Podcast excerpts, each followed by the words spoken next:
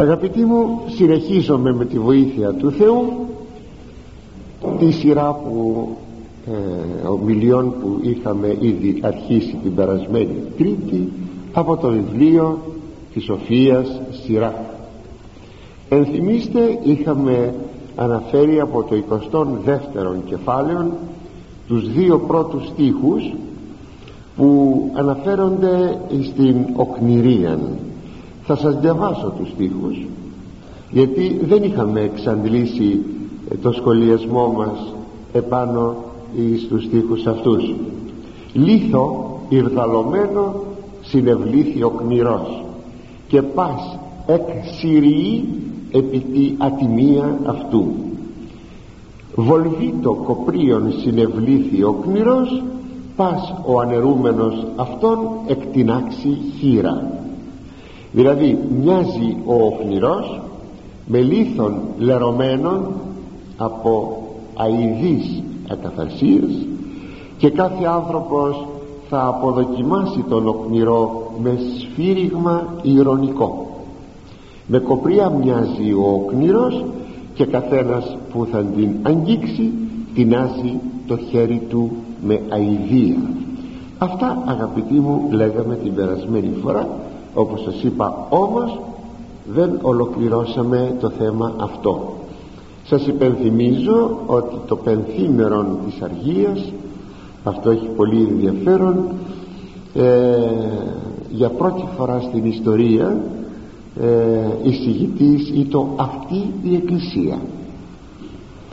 Όταν λέγει εργαζέστοσαν οι δούλοι πέντε ημέρες Σάββατον και δε και Κυριακήν σχολαζέτωσαν να έχουν αργία Σάββατο και Κυριακή εν τη εκκλησία δια την εκκλησία συγγνώμη δια την διδασκαλία της ευσεβίας.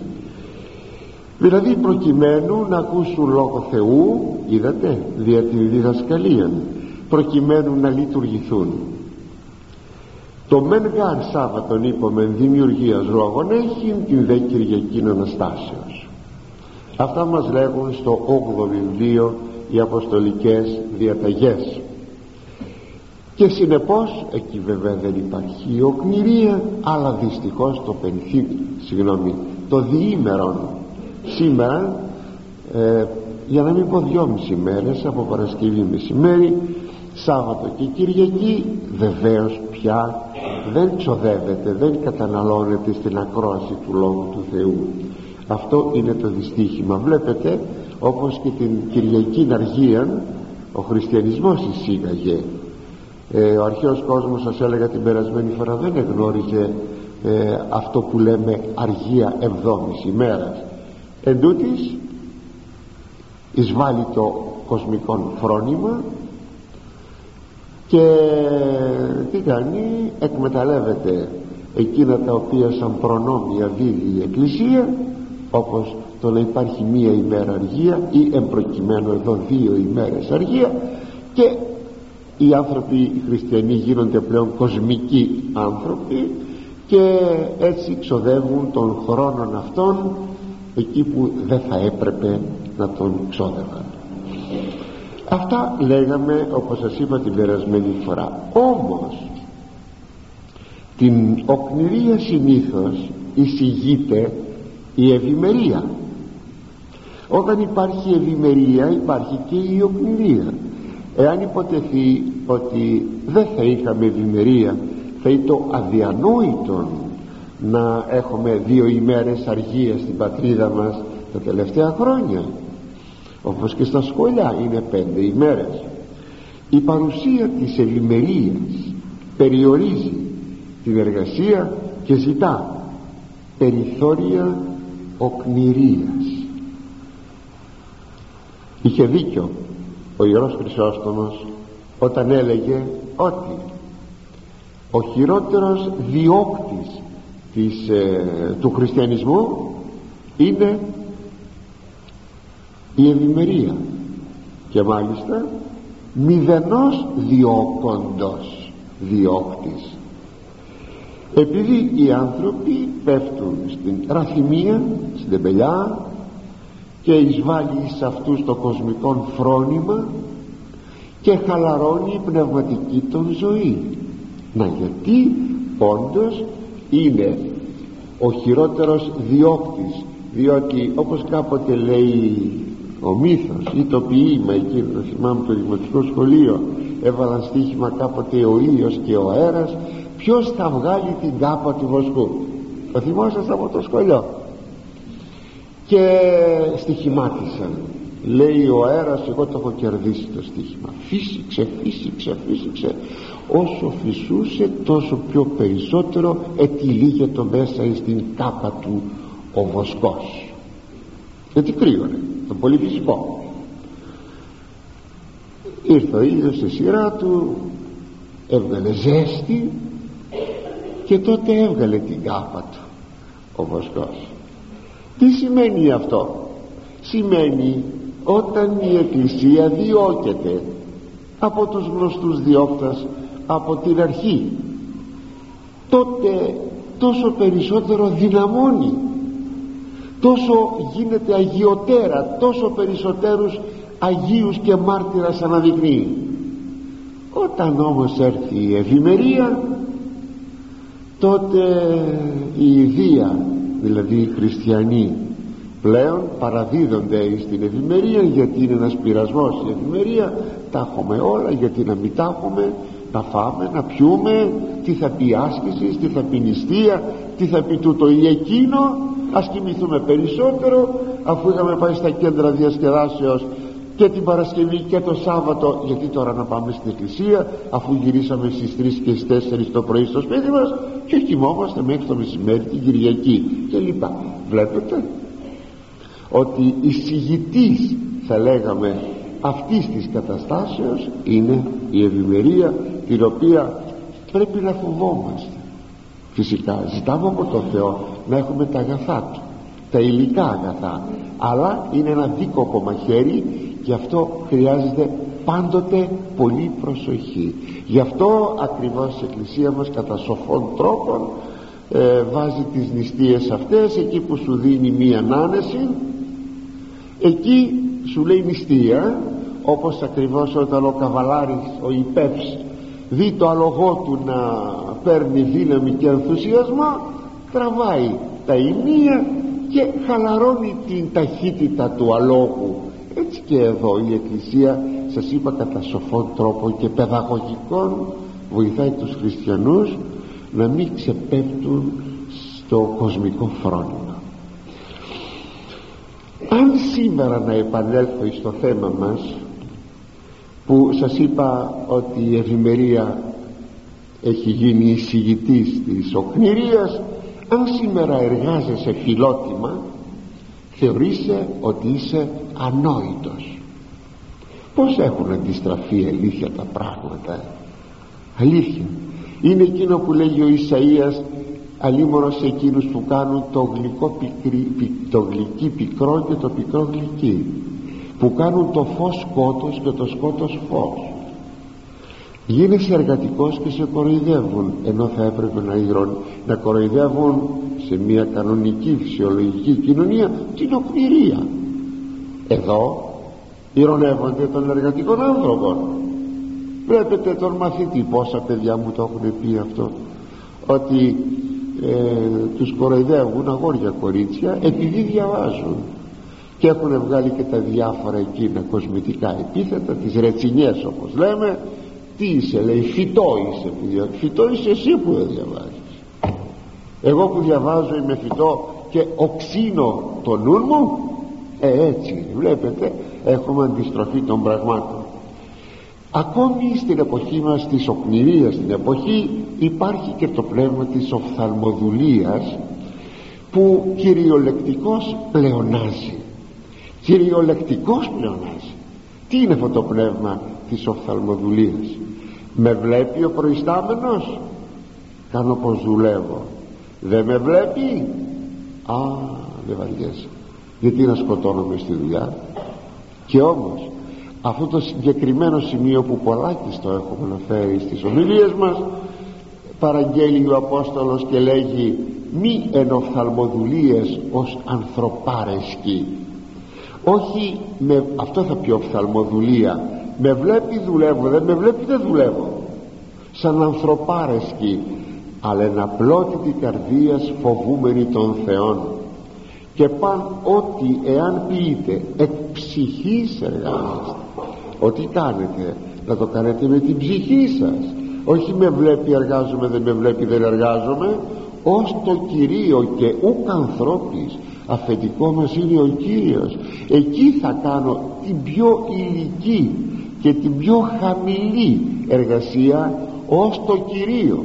Τι σκουπιδιάρης. Ναι. Θα σκουπίσω τον δρόμο.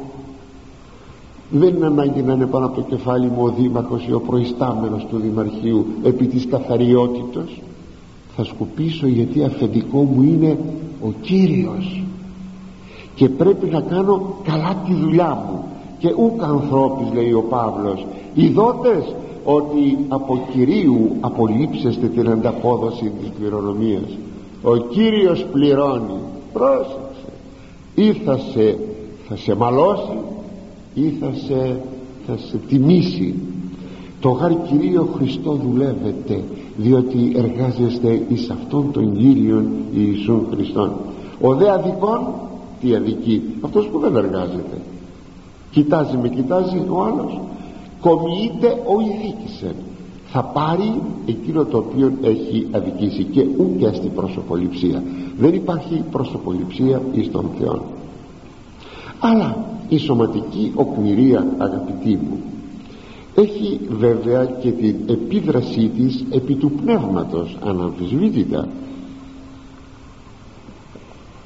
Έτσι έχουμε και την πνευματική νοκνηρία ή αν θέλετε την ακιδεία όπως λέγεται στην εκκλησιαστική μας γλώσσα. Από το ακίδομαι κίδομαι το κείμε ήττα θα πει φροντίζω από εκεί βγαίνει και η λέξη το ουσιαστικό κηδεμόν που λέμε στα παιδιά να φέρεις τον κηδεμό να σου θυμάμαι μικρός. Δεν μπορούσα να καταλάβω τι θα πει αυτή η λέξη κηδεμόν όταν ήμουν μικρός είναι εκείνος ο οποίος φροντίζει για μένα. Ε, κηδεμόν κηδεία. Η κηδεία. Λέμε έχουμε κηδεία. Τι θα πει κηδεία; Είναι η φροντίδα της, ε, του νεκρού. Ό,τι επιβάλλει ε, η εκκλησία ή τα ήθη ή η κοινωνία κλπ. Αυτό λέγεται κηδεία δηλαδή φροντίδα ακηδεία το στερητικό α θα πει όχι φροντίδα. Δηλαδή αφροντισιά δηλαδή αναμελιά. Σήμερα λοιπόν έχει περάσει και στο πνεύμα μας στην πνευματική μας ζωή αυτή η ακηδεία η αναμελιά. Και μάλιστα στην εποχή μας έχει φτάσει στο αποκορύφωμα. Θα λέγαμε ότι αν έπρεπε να χαρακτηρίσουμε τον αιώνα μας ποιες αμαρτίες ποια πάθη επικρατούν κατά κορυφαίων τρόπων ένα από αυτά είναι αυτή η πνευματική τεμπελιά. Και η σωματική και η πνευματική τεμπελιά. Και είναι θανάσιμο αμάρτημα. Αν ανοίξετε όπου αναφέρονται τα θανάσιμα αμαρτήματα θα τη βρείτε την ακιδεία διότι παραλύει τον άνθρωπον κυριότατα στην πνευματική του εργασία. Έτσι σήμερα ο άνθρωπος βαρύνεται να εκκλησιαστεί να προσευχηθεί να ακούσει λόγον Θεού βαριέται να μελετήσει το λόγο του Θεού. Εκεί που χαριστική βολή δόθηκε στο να αποκορυφωθεί δυστυχώς η ακιδεία τι λέτε είναι θα το φανταζόσαστε είναι η τηλεόραση.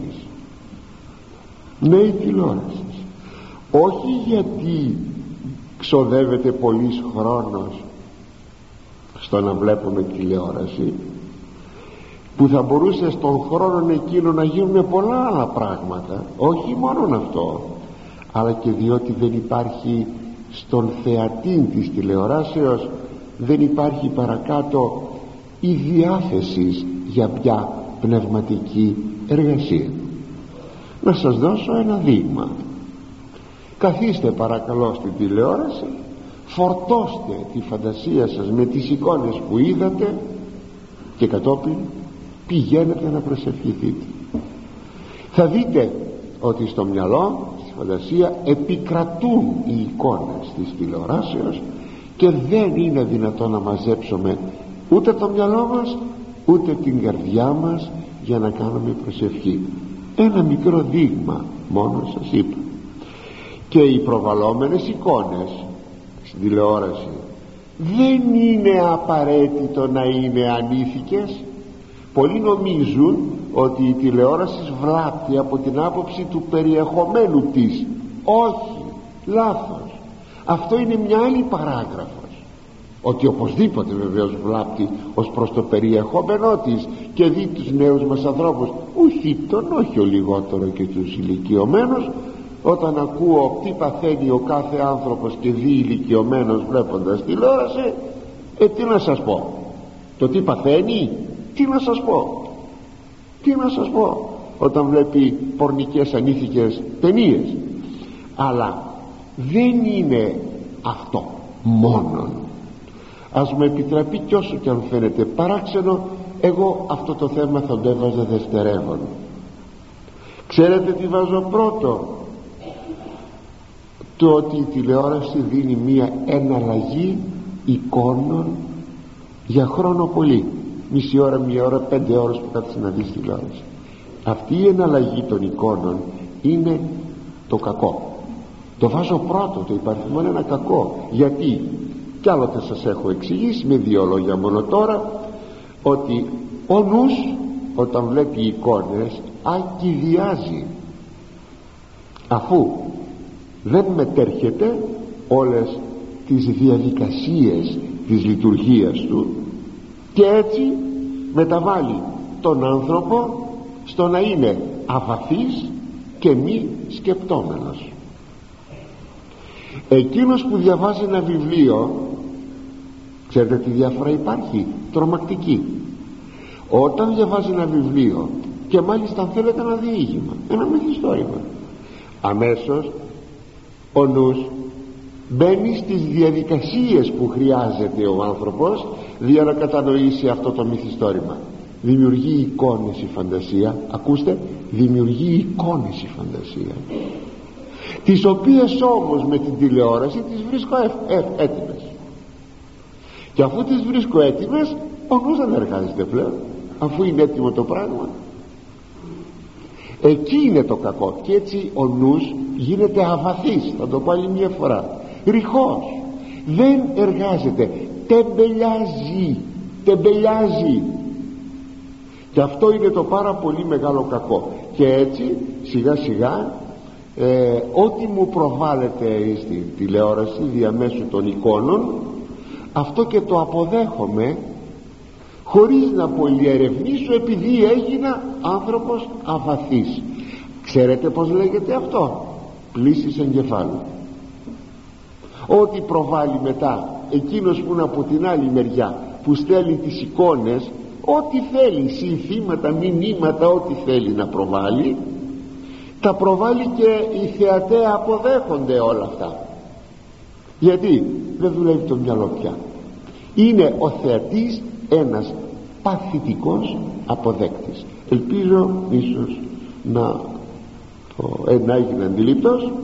Και έτσι ο άνθρωπός μας δεν κάνει πια κριτική σε ό,τι του σερβίρουμε στην τηλεόραση.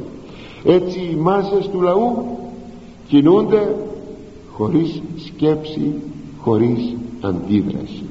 Και είναι η χειροτέρα μορφή οκνηρίας ακιδείας. Ο λαός επιπλέον δεν αντιδρά στο κακό. Αποδέχεται το, καθό, το κακό που σας είπα κατά παθητικών τρόπων και πρόκειται για μια μορφή μάλιστα ομαδικής οκνηρίας μπορεί να καταστραφεί όντως ένας ολόκληρος λαός. Όχι ένας άνθρωπος, δέκα άνθρωποι ένας ολόκληρος λαός. Για αυτή την περίπτωση όπως οι άνθρωποι κατά παθητικό τρόπο στέκονται και βλέπουν και αποδέχονται θέλουν δεν θέλουν τα μηνύματα περνούν μέσα στο πετσί τους. Θέλουν δεν θέλουν ταιριάζει εκείνο το οποίο γράφει ο Άγιος Ιάκωβος ο αδελφόθεος που λέγει εθρέψατε τα σκαρδίες ημών ως ενημέρα σφαγής. Φτιάξατε τον εαυτό σας κατά τέτοιον τρόπο σαν να σας πάνε να σας φάξουν. Δηλαδή δεν έχεις εκείνο το νεύρο να αντιδράσεις. Το θέμα της οκνηρίας είναι θέμα αγαπητοί μου θέμα αγωγής πρέπει να μάθουμε τα παιδιά μας να εργάζονται. Η εργασία αν είναι στοιχείων παιδαγωγικών τότε δια της αγωγής πρέπει να μπει στη ζωή, στη ζωή των νέων ανθρώπων. Πρέπει να μπει οπωσδήποτε. Σήμερα τα παιδιά μας ξέρετε δεν τα κουράζομαι δεν τα κουράζομαι ναι και μάλιστα πάντα με το πρόσχημα ότι τα παιδιά πάνε σχολείο και κουράζονται τα καημένα. Δεν τα αφήνουμε ακόμα και τα κορίτσια μας ούτε το τραπέζι να σηκώσουν. Ναι να πλύνουν τα πιάτα. Πήγε παιδί μου λέει η μητέρα χωρίς να ξέρει ταλέπορη και έχει να πληρώσει αργότερα. Πήγε ένα παιδάκι μου λέει να διαβάσεις. Θα πάει να διαβάσει. Να πλύνει τα πιάτα να σηκώσει το τραπέζι να στρώσει το τραπέζι να βοηθήσει το σπίτι. Ναι έτσι πρέπει να αρχίσει η αγωγή η αγωγή, αγωγή της εργασίας από την υπιακή ηλικία. Θα σας δώσω ένα γενικό σύνθημα. Βάζετε πάντοτε απασχόληση στα χέρια των παιδιών σας. Βάζετε πάντοτε απασχόληση στα χέρια των παιδιών σας ακόμη και με τη μορφή της ψυχαγωγίας. Έστω σαν παιχνίδι να είναι. Μην είναι το παιδί με τα χέρια στην τσέπη και γυρίζει και στριφογυρίζει και δεν κάνει τίποτα. Θα το ξαναπώ έστω και με τη μορφή της ψυχαγωγίας. Διότι κινούνται τα μέλη του σώματος οξύνεται ο νους ευαισθητοποιείται η καρδία παρορμάται η βούληση και καλλιεργείται η πρωτοβουλία. Ναι. Μαθαίνει ο νέος άνθρωπος να συνεργάζεται με τους άλλους. Αυτό το πολύ πολύ δύσκολο πράγμα. Όταν το παιδί παίζει με τα άλλα παιδιά είναι γνωστό ότι πρέπει να ασκήσει μια συνεργασία. Αλλιώτικα δεν μπορεί να γίνει ομαδικό παιχνίδι έτσι μαθαίνει να συνεργάζεται να μην είναι ο ζαβολιάρης άνθρωπος. Ναι να συστηματοποιεί την εργασία του και να αποφέρει παραγωγικά αποτελέσματα. Ακόμη μαθαίνει στην εργασία να υπομένει να επιμένει να ελπίζει να πιστεύει να αγαπά να γίνεται δηλαδή ένας σωστός και ολοκληρωμένος άνθρωπος. Όσα, όσα κακά αν σωρεύει η οκνηρία σε όλο της το φάσμα κατά το αργία μήτρη πάσης κακίας που έλεγαν οι προγονείς μας τόσα αγαθά αποφέρει η εργασία. Η εργασία είναι τιμή η εργασία είναι κέρδος. Δεν είναι ντροπή. Αεργή τον είδος έλεγαν οι αρχαίοι. Το να μην δουλεύεις αυτό είναι ντροπή. Και να ενθυμούμεθα ότι ο Θεός πάντοτε ο ανενδεής Θεός πάντοτε εργάζεται. Και εμείς οι άνθρωποι που είμαστε δικοί του εικόνα πρέπει πάντοτε να εργαζόμαστε. Και ας προχωρήσουμε αγαπητοί μου εις τον επόμενο στίχο. Ε, μπαίνουμε σε ένα καινούριο θέμα όπως θα δείτε. Είναι δύο-τρία χωρία. Το τρίτον, τέταρτον και πέμπτον που αναφέρονται σε αυτό το θέμα εγώ τα παίρνω όμως ξεχωριστά τα χωρία γιατί το καθένα έχει κάτι να μας δώσει και μάλιστα πολύ πολύτιμο. Ο τρίτος λοιπόν στίχος του 22ου κεφαλαίου.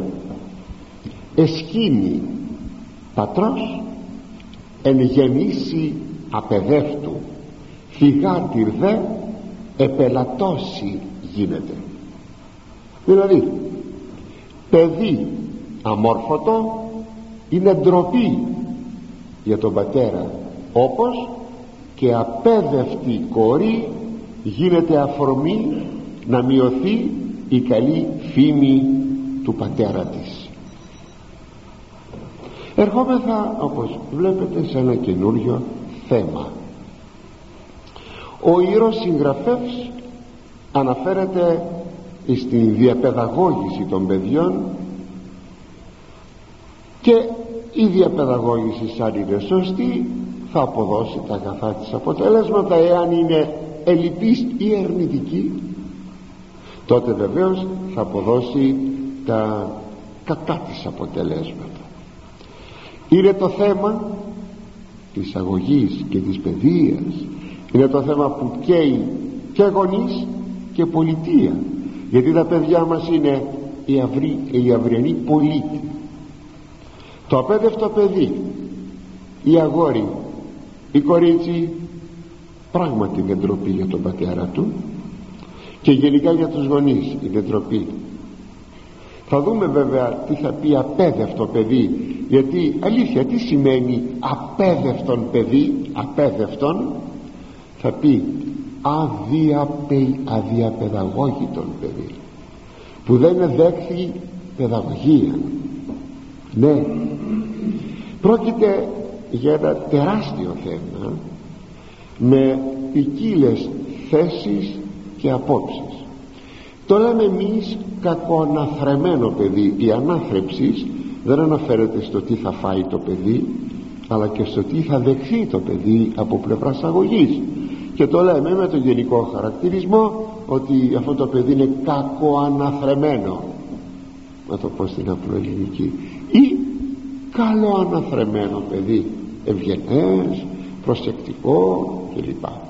Βασικά αναγνωρίζεται η παιδαγωγικότητα ότι είναι αναγκαία. Αλλά ουσιαστικά υπάρχουν δύο θέσεις. Και θα παρακαλέσω ας τις προσέξουμε. Η μία είναι η κατά Θεόν παιδαγωγία η άλλη είναι η κατά κόσμον παιδαγωγία ή αν θέλετε κάνω λίγο κατάχρηση του όρου δεν πειράζει η λεγόμενη ανθρωπιστική παιδεία. Κάνω λίγο κατάχρηση του όρου.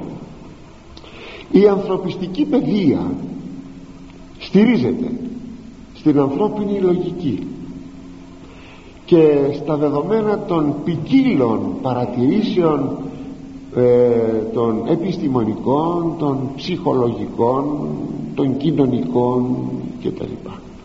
Εκεί στηρίζεται.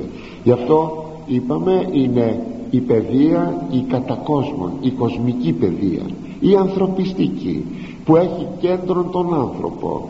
Και συνεπώς ε, ο άνθρωπος που θα παιδαγωγηθεί έτσι θα γίνει το κέντρο του παντός. Δηλαδή έχουμε εδώ θα λέγαμε μια ανθρωπιστική μια ανθρωποκεντρική παιδεία. Η κατακόσμο λοιπόν παιδαγωγική έχει βεβαίως αρκετά θετικά στοιχεία. Αναμφισβήτητα έχει θετικά στοιχεία. Αλλά επειδή επειδή επειδή το αντικείμενό της είναι ο πεσμένος άνθρωπος γι' αυτό τελικά αστοχεί. Δηλαδή όταν θα πάρει το παιδί να το ερευνήσει ε, η παιδαγωγική η ψυχολογία κλπ. Η επιστήμη γενικά τι παρατηρούμε; Παρατηρούμε ότι πέφτει έξω η κάθε παρατήρηση που γίνεται στο παιδί αυτό. Το όποιο παιδί γιατί ακόμη κάθε παιδαγωγική μέθοδος κάθε παρατήρηση επιστημονική με κοινωνικά αποτελέσματα όχι καλά. Γιατί ας το πούμε; Διότι το αντικείμενο της ερεύνης είναι το παιδί. Το παιδί είναι το πεσμένο παιδί είναι ο πεσμένος άνθρωπος είναι η πεσμένη εικόνα του Θεού. Αλλά η ψυχολογία και λοιπά και λοιπά η παιδαγωγική παίρνει το παιδί ως πρότυπο για να στερεώσει τα πορίσματά της. Ότι το παιδί έτσι κινείται ότι το παιδί αυτό θέλει. Αλλά όταν το παιδί έτσι κινείται αυτό θέλει δεν είναι το παιδί το και καθαρμένο. Είναι το παιδί που κουβαλάει όλα τα ημαρτημένα των προγόνων του μέχρι τον Αδάμ και την Εύα. Και συνεπώς τα συμπεράσματα που θα βγάλει η ψυχολογία, η παιδαγωγική κλπ θα είναι προφανώς λανθασμένα. Αυτό να μην το ξεχνάτε ποτέ. Γι' αυτό πολύ προσοχή όταν ακούτε διαβάζετε ένα βιβλίο σχετικό μην τα παίρνετε κατά γράμμα πολύ προσοχή. Και σας εξήγησα το γιατί. Βλέπετε ότι η ίδια η ψυχολογία η παιδοψυχολογία και ό,τι άλλο. Βλέπετε ότι διαρκώς αλλάζει αντιλήψεις. Από τη μια λέει έτσι από τη μια λέει όχι έτσι αλλά έτσι.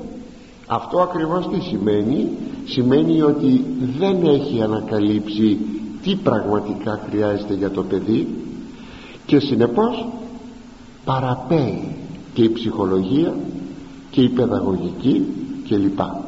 Διαρκώς λοιπόν αλλάζουν αντιλήψεις. Το, τα αποτέλεσματά της τα αποτελέσματά των της παιδαγωγικής ψυχολογίας κλπ αυτά γίνονται ε, κοινωνικώς αισθητά. Όταν, όταν βλέπουμε τι παιδιά βγάζουμε.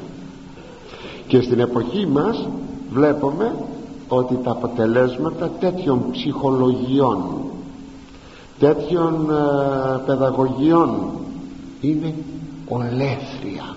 Ακούστε ολέθρια.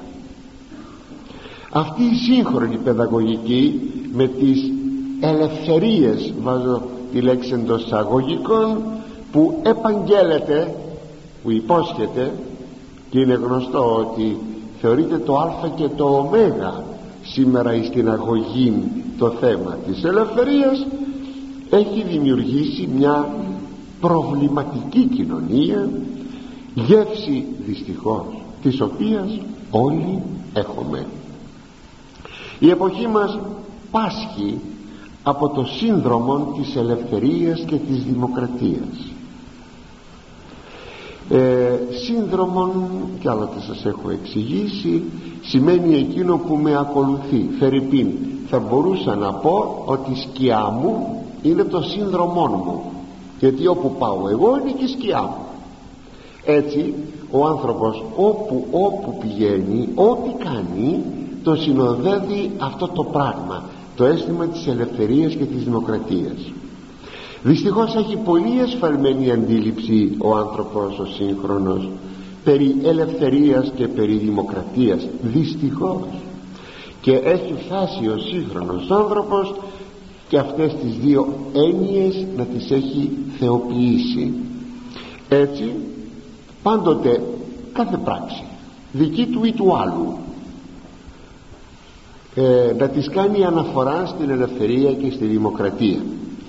Για αυτή την πλευρά για αυτό το θέμα που είναι εσφαλμένη η ελευθερία και η έννοια της δημοκρατίας ισχύει εκείνο που λέει ο Απόστολος Πέτρος στη δευτέρα του επιστολή 2,19 ελευθερίαν επαγγελόμενοι αυτοί δούλοι υπάρχοντες της φθοράς.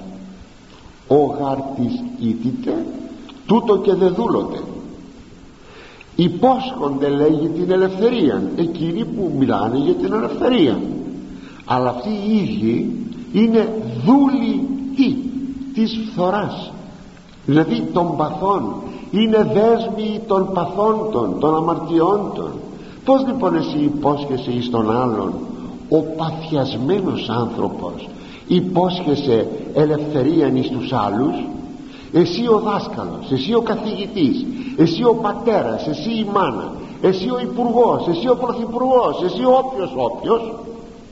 Υπόσχεσαι ελευθερία όταν εσύ είσαι δέσμιος των παθών σου πως λοιπόν μπορείς να μιλάς για την ελευθερία εις τους άλλους εις τους μαθητάς σου ή εις τους πολίτες; Είναι δυνατόν.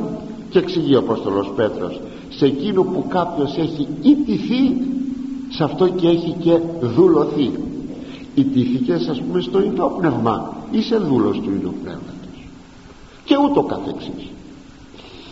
Γι' αυτό και συνιστάει στους πιστούς ο Απόστολος Πέτρος και λέγει ως ελεύθεροι και μη ως επικάλυμα έχοντες της κακίας την ελευθερία αλλά ως δούλοι Θεού. Ναι ελεύθεροι θα κινείστε ως ελεύθεροι ελεύθεροι όντες. Αλλά προσέξτε μη βάλετε επικάλυμα της κακίας των παθών την ελευθερία. Ότι δηλαδή εγώ θα κάνω τι θέλω εννοείται αμαρτωλά πράγματα παθιασμένα πράγματα εν ονόματι της ελευθερίας. Προσέξτε λέει είδατε επικάλυμα. Είναι σαν να έχει μια πληγή και να βάζει ένα τσιρότο και να λες δεν έχεις τίποτα μα είσαι παθιασμένος. Δεν μπορείς λοιπόν να χρησιμοποιείς σαν τσιρότο σαν επικάλυμα την ε, ελευθερία αλλά θα πρέπει σαν δούλοι Θεού να είσαστε όντως ελεύθεροι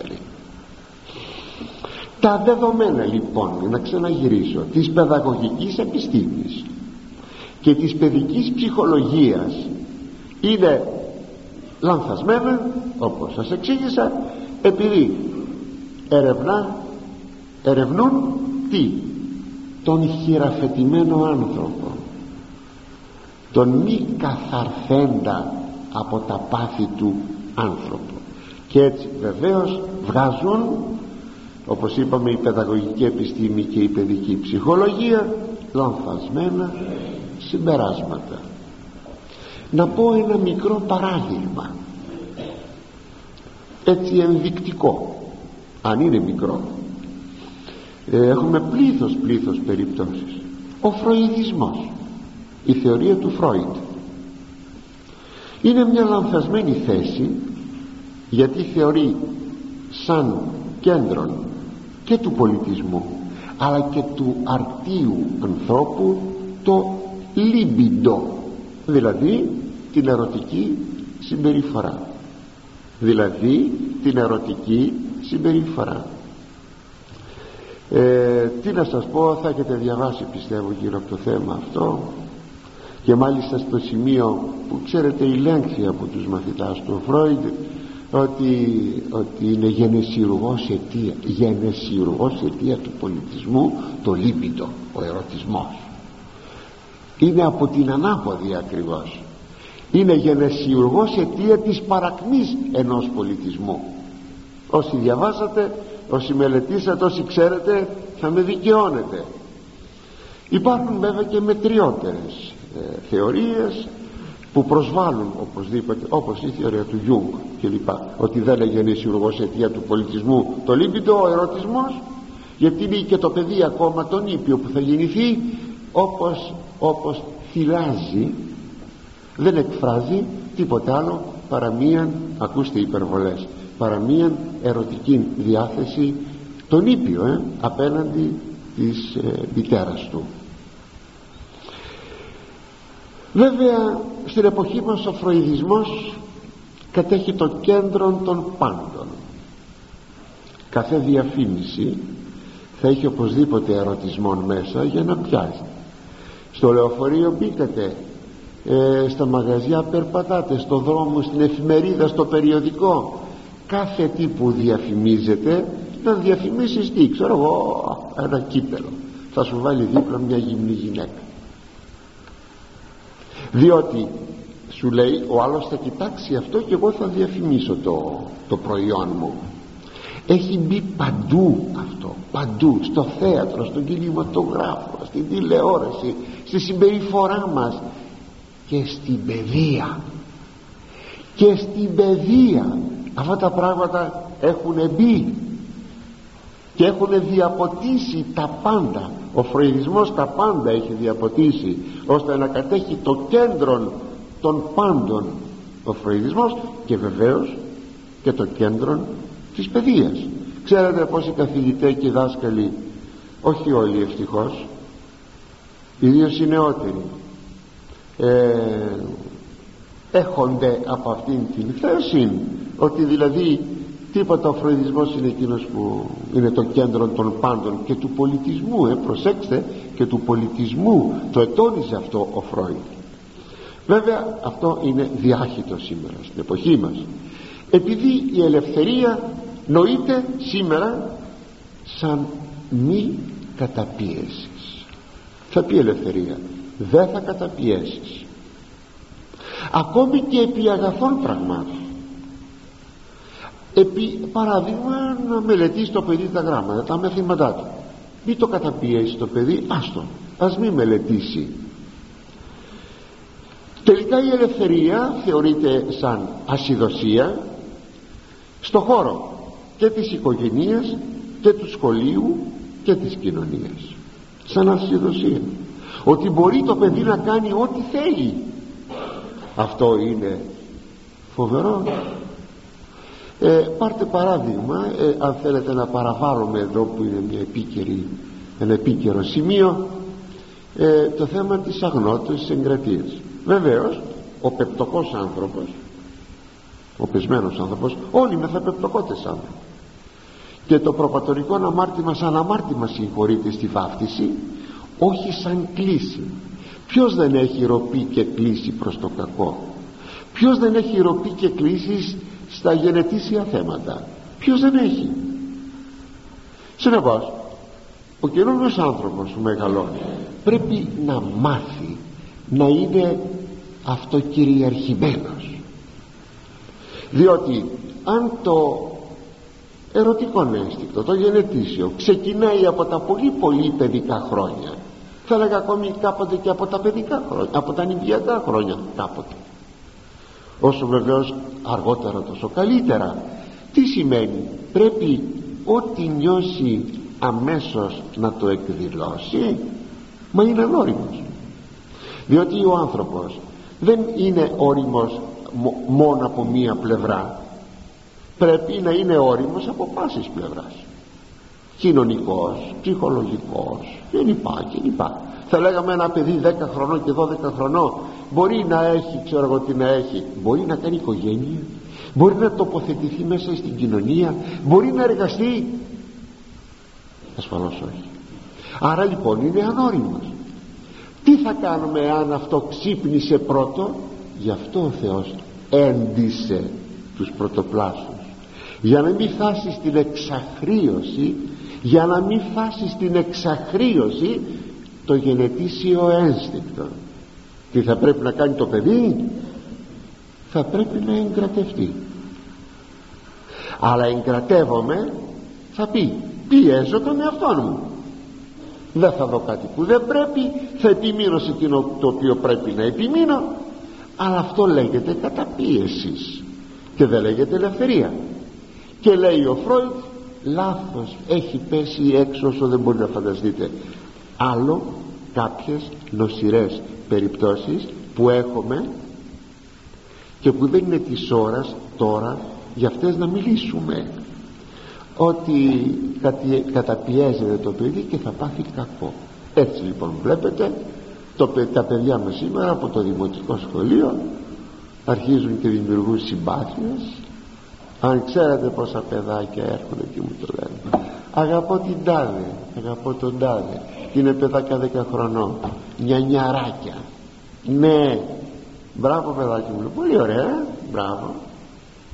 Ότι δεν είναι αφυσικών σας το είπα προηγουμένως.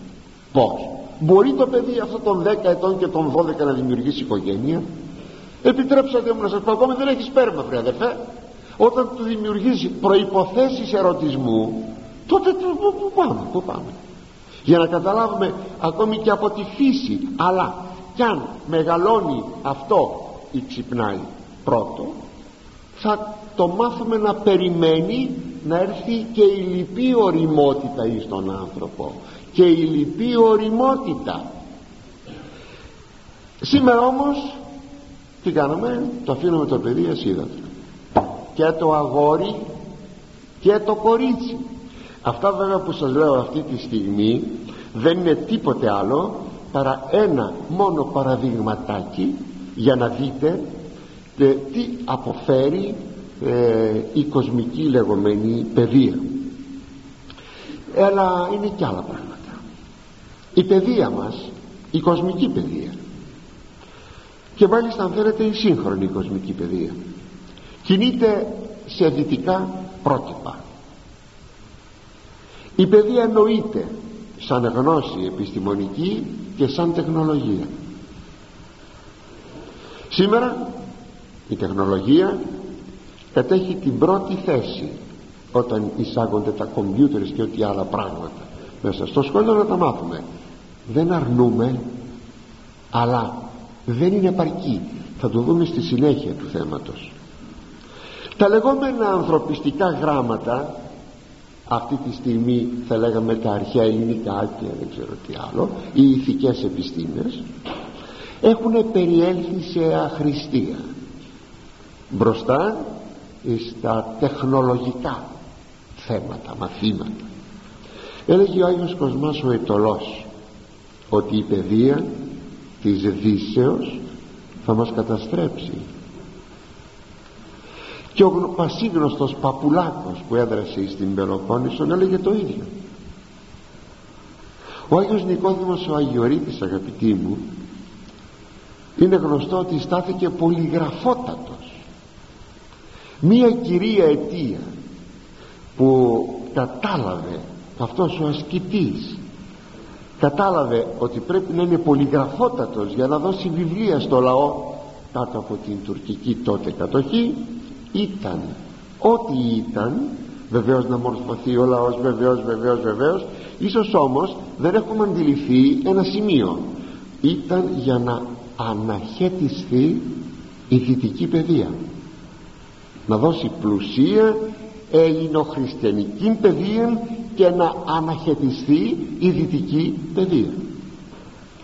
Το ίδιο πράγμα είχε κάνει κάπου δύο αιώνες, τρεις αιώνες τον τρίτον αιώνα δεύτερον αιώνα. Είχε κάνει ο σοφός σειρά στους Εβραίους. Τότε ήταν κάτω από την ελληνική ε, κυριαρχία κάτω από τους αντιόχους και λοιπά τι έκανε; Έγραψε ένα βιβλίο γύρισε όλο τον κόσμο το λέει ο ίδιος τον πρόλογο. Γνώρισε πολλά πολλά πολλά πολλά και είχε και γνώση της γραφής της Παλαιάς Διαθήκης και έπιασε και έγραψε τη Σοφία Σειρά το βιβλίο που εμείς τώρα αναλύουμε. Ξέρετε γιατί; Για να αναχαιτιστεί η ελληνική παιδεία δηλαδή η ιδωλολατρική παιδεία. Για αυτόν τον λόγο. Όπως ακριβώς ε, μέσα στο χώρο έχουμε και κάτι άλλο. Τα επτά νησά μας από τη Ζάκυνθο μέχρι την Κέρκυρα έχουν τους Αγίους μας τους γνωστούς. Ε, τον Άγιο Γεράσμα και, και λοιπά. Άγιο Σπυρίδωνα και λοιπά και λοιπά. Το ξέρετε παρότι έχουν δεχθεί επιδράσεις από τη Δύση το ξέρετε ότι η παρουσία των Αγίων επειδή και θαυματουργούν αποτελούν ένα πλέγμα προστατευτικό της Ελλάδος από τη Δύση. Το έχετε ποτέ σκεφτεί αυτό; Ένα προστατευτικό πλέγμα. Όλα αυτά ε, ως προς την δυτική παιδεία. Και τα αποτελέσματα αυτής της δυτικής παιδείας της αθέου όπως έλεγε Άγιος Κοσμάς ο Έτολος ε, αυτής λοιπόν της δυτικής παιδείας σήμερα απολαμβάνουμε τα κοινωνικά τα αντίστοιχα κοινωνικά φαινόμενα. Η αθεότης αθεότης η αποχριστοποίηση των πολλών. Δεν πιστεύουν πια στον Χριστό. Πολύ πολύ πολύ από τους Ελληνές μας εννοώ. Αυτά οδηγούν σε φρούδες ελπίδες σε χαμένες ελπίδες. Οι άνθρωποι αισθάνονται μεταψυχικά αδιέξοδα. Προσέξτε μεταψυχικά αδιέξοδα. Δεν μπορούν να ερμηνεύσουν το νόημα της υπάρξεως το νόημα της υπάρξεως του σύμπαντος κλπ. Ε, γι' αυτό οι ελπίδες των στρέφονται σαν διέξοδοι δυστυχώς σε αδιέξοδα. Στρέφονται σήμερα. Αλλιώτικα δεν εξηγείται. Αν θέλετε δώστε το ποια ερμηνεία θέλετε άλλοι στρέφονται σε πνευματικότητες ανατολικών ιδεολατρικών θρησκειών ξέρετε στην Ελλάδα στη Δύση, Ευρώπη και Αμερική. Πως έχει εισβάλει η Ανατολή; Είναι άλλο πράγμα. Αλλά μια θρησκεία που ξεκινάει από τον άνθρωπο γιατί είναι κατεπινόηση. Να τον σώσει είναι αδύνατον το παράδειγμα σας το έχω πει πολλές φορές κανείς τραβώντας τα μαλλιά του δεν μπορεί να σηκωθεί από το έδαφος ούτε ένα πόντο γιατί; Διότι αποτελεί κλειστές δυνάμεις. Έτσι και αυτά αυτές οι θρησκείες ο άνθρωπος τις έχει επινοήσει. Ο άνθρωπος τις έχει επινοήσει. Και συνεπώς δεν είναι κατά αποκάλυψη. Και αφού δεν είναι κατά αποκάλυψη δεν μπορούν να σώσουν. Ο χριστιανισμός είναι απ' έξω. Αν κάποιος με σηκώσει σηκώνομαι μόνος μου να σηκωθώ τραβώντας τα μαλλιά του δεν μπορώ να σηκωθώ. Και αυτό το απ' έξω είναι ο Ιησούς Χριστός. Είναι ο Υιός του Θεού που γίνεται άνθρωπος και με σώζει. Η σωτηρία είναι μόνον στον χριστιανισμό και αυτό δεν είναι βεβαίως έτσι υπερήφανο να το λέει κανείς είναι η πραγματικότητα. Διότι έρχεται η σωτηρία απ' έξω. Σήμερα που έχουμε τους γνωστικούς και στην πόλη μας ψάξε λέει τον εαυτό σου και θα βρεις τη σωτηρία μέσα σου. Δηλαδή από μένα σε μένα. Αλλά όταν κινούμε από μένα σε μένα δεν είναι δυνατόν να έχω ποτέ σωτηρία. Ότι πρέπει να κοιτάξω τον εαυτό μου ναι. Να δω ότι πρέπει να, να δω. Αλλά δεν μπορώ να δεχθώ την σωτηρία να παίξω. Από μέσα μου δεν είναι δυνατόν αυτό το πράγμα. Στρέφονται ακόμη. Σας είπα προσπαθούν οι άνθρωποι σήμερα χάσαντες των πνευματικών των χριστιανικών των προσανατολισμών. Στρέφονται για να βρουν διέξοδο αλλά σε αδιέξοδα. Έτσι στρέφονται σήμερα οι άνθρωποι περιληπτικά και γρήγορα εις τα ιδέα του βίου. Ιδέα εις τα γλυκά του βίου. Θα αρχίσει να καπνίζει άλλος, θα αρχίσει να πίνει. Θα αρχίσει να χρησιμοποιεί ναρκωτικά μα εκεί δεν είναι διέξοδο στη ζωής. Σου ούτε μπορείς να βρεις το νόημα της ζωής σου εις τα ιδέα, τα γλυκά στην τόλτσε βίτα που λένε στα γλυκά του βίου τούτου. Δεν μπορείς να βρεις τη σωτηρία σου διέξοδο εις την αλαζονία του βίου γιατί πήρες μεγάλο αυτοκίνητο γιατί έχεις ένα πολυτελέστατο σπίτι διότι δεν ξέρω τι άλλο. Δεν μπορείς εκεί να βρεις. Βλέπετε τα διέξοδα; Είναι έτσι είναι έτσι. Στρέφονται σε ό,τι μπορεί να σβήνει τη μνήμη. Τι μπορεί να μου σβήνει τη μνήμη; Όχ αυτή η μνήμη. Θυμηθείτε στην παραβολή του πλουσίου και του Λαζάρου. Παιδί μου του λέγει θυμήσου λέει ο Λάζαρος εις τον πλούσιο της παραβολής μνήστητη θυμήσου ότι εσύ το και το και το ξέρετε τι βασανιστικό πράγμα είναι η μνήμη; Όταν είναι επί κακών, επί κακών πραγμάτων δεν μπορείτε να φανταστείτε πόσο βασανιστικό. Πως μπορούμε να σβήσουμε αυτήν την μνήμη από την καθημερινότητα που μας βασανίζει; Ο καπνός το τσιγάρο τα υλοπνευματόδη τα ναρκωτικά. Να η ερμηνεία των πραγμάτων. Ακόμη μια παιδεία με τεχνολογικό περιεχόμενο με γλώσσες. Που θέλουμε τα παιδιά μας να μάθουν γλώσσες. Καλώς και με τα συναφή. Καλώς αλλά μόνο με αυτά. Δεν χορταίνει η ψυχή του ανθρώπου. Ούτε λύει το υπαρξιακό του πρόβλημα ο άνθρωπος.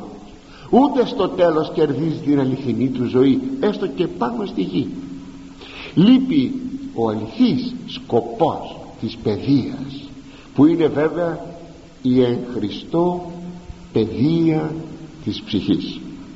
Και επειδή η ψυχή είναι εικόνα του Θεού εκφύσεώς της εκδομής της είναι εκείνο που έλεγε ο Τερτιλιανός ότι η ψυχή είναι χριστιανή εκφύσεως.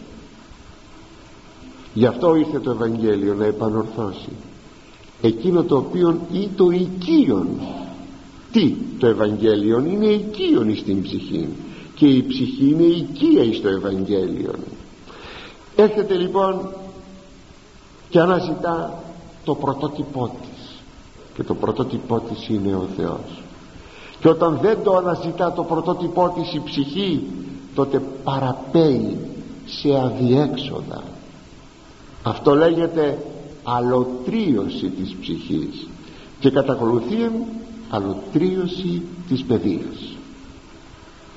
Εκείνο το μικρό ποιηματάκι που κι άλλοτε σας έχω πει που έλεγε το επί τουρκοκρατίας από τα ελληνόπουλα χριστιανόπουλα δείχνει όλο το νόημα της αληθούς παιδείας.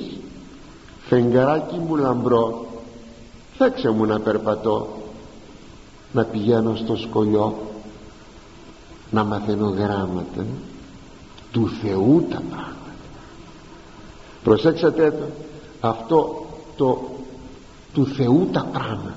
Δηλαδή ό,τι αφορά στο Θεό ό,τι θέλει ο Θεός είναι η εν παιδεία που οι αρχαίοι Έλληνες την χαρακτήριζαν παιδεία ανθρωπιστική.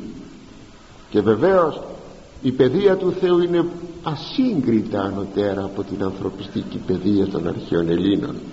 Αλλά και αυτή έστω η ανθρωπιστική θα έλεγα παιδεία των αρχαίων Ελλήνων έστω έστω σήμερα και αυτή έχει περιθωριοποιη... περιθωριοποιηθεί. Σήμερα η παιδεία στη χώρα μας αγαπητοί μου χωλαίνει. Έχει πάρει άλλους δρόμους και επηρεάζεται από αλότρια στοιχεία. Και μόνη η κομματική εκμετάλλευση που γίνεται της παιδείας είναι αρκετό να την αποπροσανατολίζει. Η παιδεία μας σήμερα παραπέει. Έχει λησμονήσει ότι η ψυχή της παιδείας είναι η παιδεία της ψυχής το έχει ξεχάσει αυτό. Και έτσι τα παιδιά μας πλέον δεν μορφώνονται με την κυρία σημασία της λέξεως. Μορφώνω. Εκείνο που λέει ο Απόστολος Παύλος παιδεία οδύνω άχρησου μορφωθεί Χριστός εν ημίν. Κυλοπονώ τους πόνους της επιτόκου γυναικός λέει ο Παύλος έως ότου διαμορφωθεί ο Χριστός μέσα σε εσάς με στην ψυχή σας. Να, δηλαδή να, σαν να είναι η φόρμα ο Χριστός μέσα στην οποία μπαίνετε. Πως βάζουμε σε μια φόρμα ζυμάρι κάνουμε ένα κεκ κάνουμε ό,τι κάνουμε και παίρνει τη φόρμα το σχήμα της φόρμας. Έτσι και εδώ πρέπει να πάρουμε το σχήμα Χριστός. Πρέπει να διαμορφωθούμε. Μόρφωμα θα πει ε, όταν και φόρμα τώρα βέβαια ξένη λέξη είναι αυτή παράγεται όμως από την ελληνική και έτσι αυτό το πράγμα πρέπει να γίνει. Δεν γίνεται. Απλώς τα παιδιά μας γίνονται δοχεία γνώσεων χωρίς να εγγίζουν και να μορφώνουν να σχηματίζουν και να διαφοροποιούν να διαφοροποιούν προς το αγαθόν. Οι γνώσεις αυτές θα λέγαμε που θα πρέπει να διαμορφώσουν την παιδική και την εφηβική ψυχή. Έχουμε δυο παιδείες. Είναι και η χριστιανική αλλά πρώτο ο Θεός αγαπητοί μου θα μιλήσουμε για αυτήν την ερχομένη τρίτη